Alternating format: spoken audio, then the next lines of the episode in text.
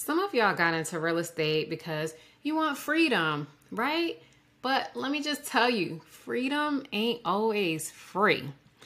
Welcome to another episode of the Real Estate Baddie podcast, where I help realtors learn how to scale and grow their businesses.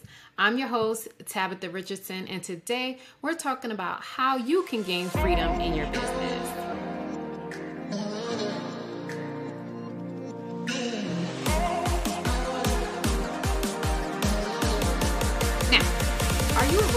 Feels like you thought once you got your license, you were gonna have this like fantabulous lifestyle, and it's just not quite working out how you envisioned. Don't worry, you're not alone. If you're watching this, which I know you are, right? Um, do me a favor and just hit the like button so that I know that you're interested in topics like this and you can kind of help me out with YouTube and the YouTube gods. so, if you spend a lot of your time doing realtor stuff, which I know you do because I'm a realtor too, and my husband complains all the time about me always realtoring. But if you spend a lot of time doing like the prospecting and showing houses, you're writing offers, um, you're shuffling paperwork all the time, and you're always having to follow up with somebody. If you're doing that and you really just have little time for yourself, and you haven't really set boundaries because I know that you're responding to emails and text messages at 11 o'clock at night. And if you're doing that, stop it. I need you to stop doing that. We need to definitely set those boundaries. But I'm going to leave that conversation for another episode on another day. If you're not like the nine to fivers who they stop once that clock, you know, that's like a oh, let me not use that that analogy. But if you stop work once your time stops, then you're not worrying about what happens at work. If you're one of those type of people, great. But most real estate agents are just not. They they don't have any times set for themselves, work hours, days off. So you you're just spending most of your time doing realtor stuff and it just seems like the things that you need to do never stops and you're always working, even on vacation. And I know because I'm about to take a vacation and I guarantee you I'm going to be doing realtor stuff. You, it really leaves very little time for like your family, for your friends, your me time, and just doing some of the things that you enjoy. So it, you're not having that freedom that you envision that it looks like most people have as a real estate agent. And it's just not looking like that for you. And I'm sure when you became a realtor, you didn't think life was going to be like this. You probably thought it was just going to be a lot of fun times all the time. And yes, you do have fun, and there are times that you have fun, but maybe it's just not as many times as you would have hoped when you became a licensed realtor. So, unless you think realtoring is super duper fun, and it can be, but trust me, I know it's way more work than what you thought it was going to be. Um, it's not as glamorous as you know people make it seem like on TV. I know you thought it was going to be like that. Well, it's not as glamorous yet, right? It's not as glamorous yet. And you can have the lifestyle where you have more freedom in your business and do the things that you want to do more and do less of the things that you really don't like doing. Because let me tell you, freedom is not free. There's always a cost to be the boss. so it's time to relinquish your control and start delegating delegating work to other people, delegating the tasks that you really don't need to do yourself, and someone else can do it so it can free up your time. So it can free up your time to handle more clients, or it can free up your time to bring on like a team um, to manage people or just to spend time with your family and do more of the things that you want to do. Now, um, if you want to grow, you're going to have to let go. So if you want to grow, you got to let go. Um, remember that because it's going to be super hard, and I already know. And listen, I know from my own experience that it's hard. someone like me that is a control freak. And if there's anyone out there that has ever worked with me, you know that I can be a control freak. I just want to make sure it's done the way that I want it to be done. But it's hard to grow a business if you have to do every single aspect. As long as it's getting done and it's getting done in a professional manner, just let it be. Just let go. Let go and let God. now, um, when you bring on someone and you delegate, you get to remove uh, the tasks from your plate that you really just don't like doing. And I know there's a lot of tasks that you probably don't like doing. And it allows you to do the, the tasks that you do like doing. And again, so you can spend more time having the freedom that you envision having in your business. You get to do some of the things that you love to do that does not include real estate. Okay, so how do we accomplish this? That's the question. So, first, I want you to make a list of all of the tasks in your business that you actually enjoy and you like doing. You want to do them. And then all of the tasks that you don't necessarily like doing. And the goal is going to be to uh, delegate those tasks that you don't really like doing or that you really don't have to do in your business. But let me be clear you might not be able to delegate all of those tasks right now. This is just a starting point to see which of the tasks you don't like and which you do. And then we're going to slowly delegate some of those tasks to other people. So today we're going to talk about five roles that you can um, begin thinking about hiring people. Some you might be able to hire right now, and then some might be a longer term plan. Well, a short term, long term plan. Okay. And with these people, you're going to be leveraging them in your business so that you can grow your capacity and you can grow and scale your business. So, the first role that you're going to hire, and this one you can hire right now will be a transaction coordinator. They're going to take over the transaction once you get it under contract. So you have to do everything to get it under contract, but once it's under contract, you can pass that on to a transaction coordinator.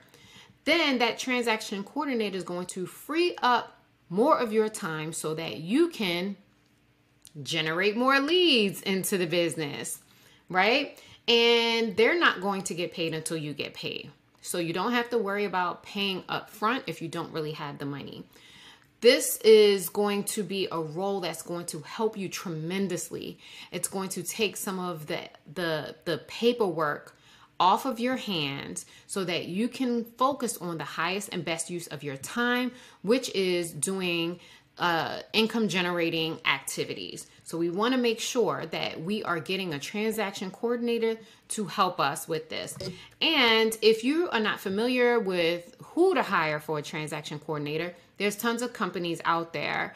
Um, one company that's nationwide, I believe, is Transactly. Um, I've heard good experiences and then I've heard not so good experiences. Or you can look for a local transaction coordinator. If you have colleagues in your office that you can ask, hey, is anyone using a transaction coordinator? Can you provide a recommendation for me? Just do that. Start that today. Get that person in place today. The second um, role that we're going to uh, fill would be a virtual assistant. Or if you prefer a, an assistant that's in person, that's fine as well. With a virtual assistant, they're going to handle all of the repetitive and mundane tasks of your business, the tasks that you really don't have to do yourself. So they can handle things like sending out emails, researching information that you might need, ordering marketing material for listings, scheduling appointments, um, scheduling your showings, managing your calendar, maybe making phone calls to lenders to find out about pre approval statuses, things like that. Things to help you um, take some of the administrative tasks off of your plate for someone else to handle. Because again, we want you to do things that are the highest and best use of your time, which would be income producing activities. So let your VA handle all of your administrative tasks. Now, you can have you can have someone um, be a VA that is local. Um, you can have someone anywhere in the country or anywhere in the world. With technology and also uh, the fact that we are, I guess, still in a pandemic, but people have gotten really comfortable with uh, just remote work. So just be open to where you can find your um, your virtual assistant. All right. The third role is going to be an inside sales assistant, also known as ISA.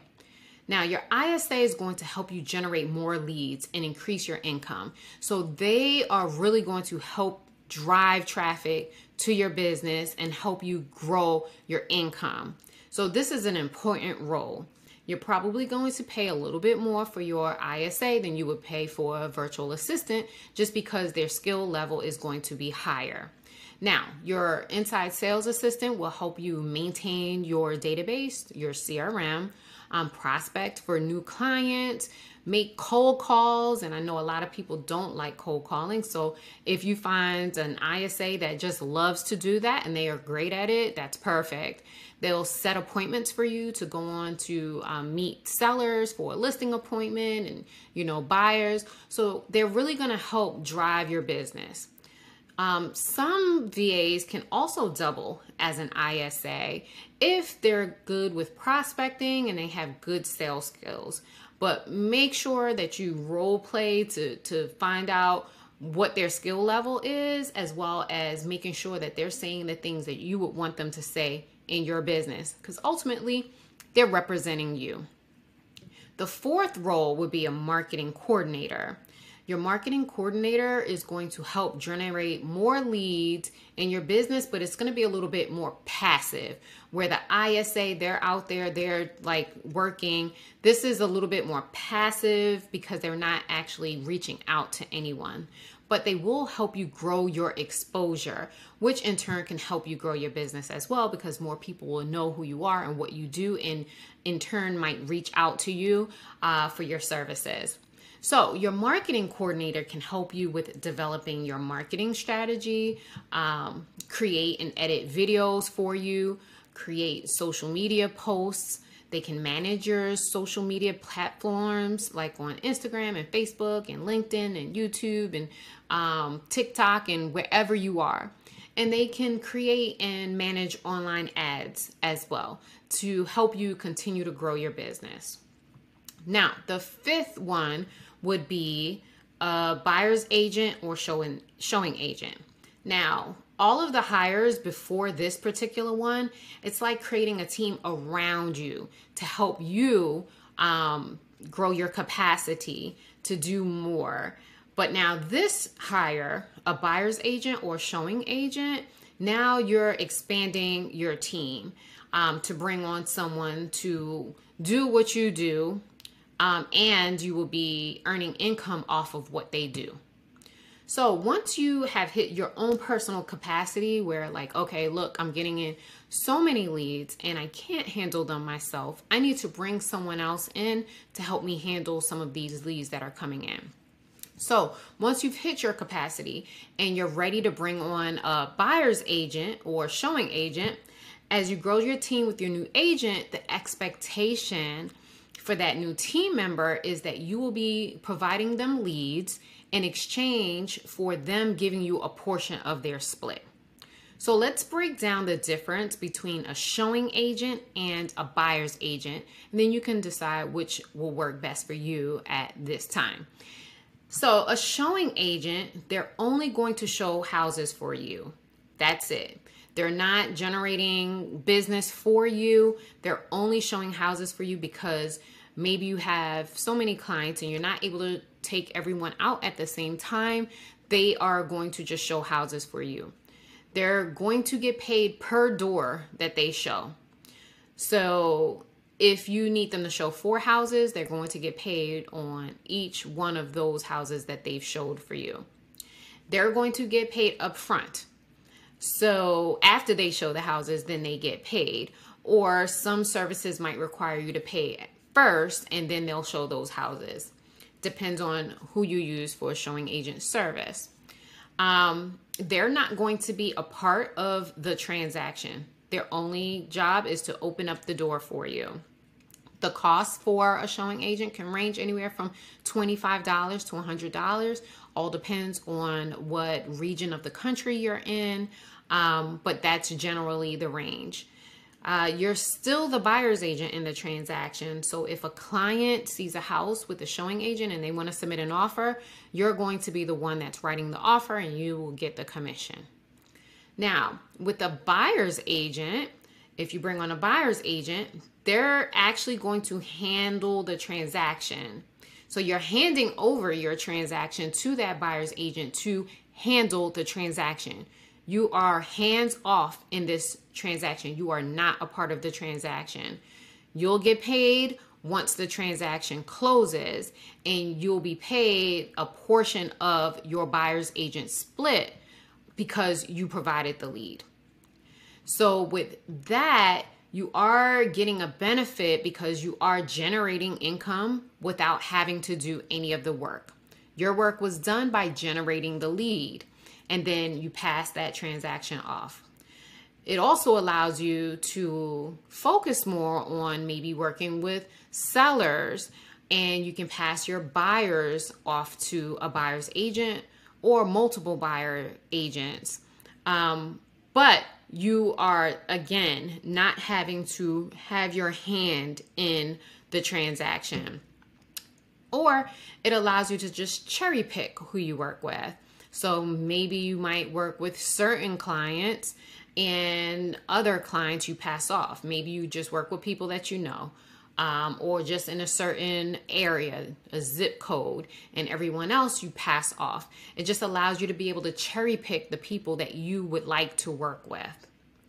So, as you can see, there's benefits and there's so there's pros pros and cons to working with both. Buyer's agent, a, a con would be that you are passing off the transaction to someone else, so that that client is not part of your database.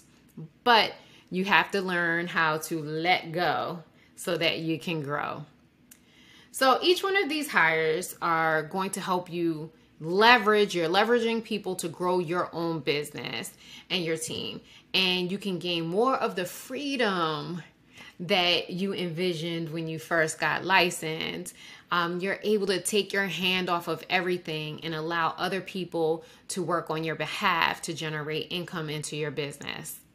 So I hope this has helped you to understand the basic steps to grow your business and in turn increase your capacity so that you can scale.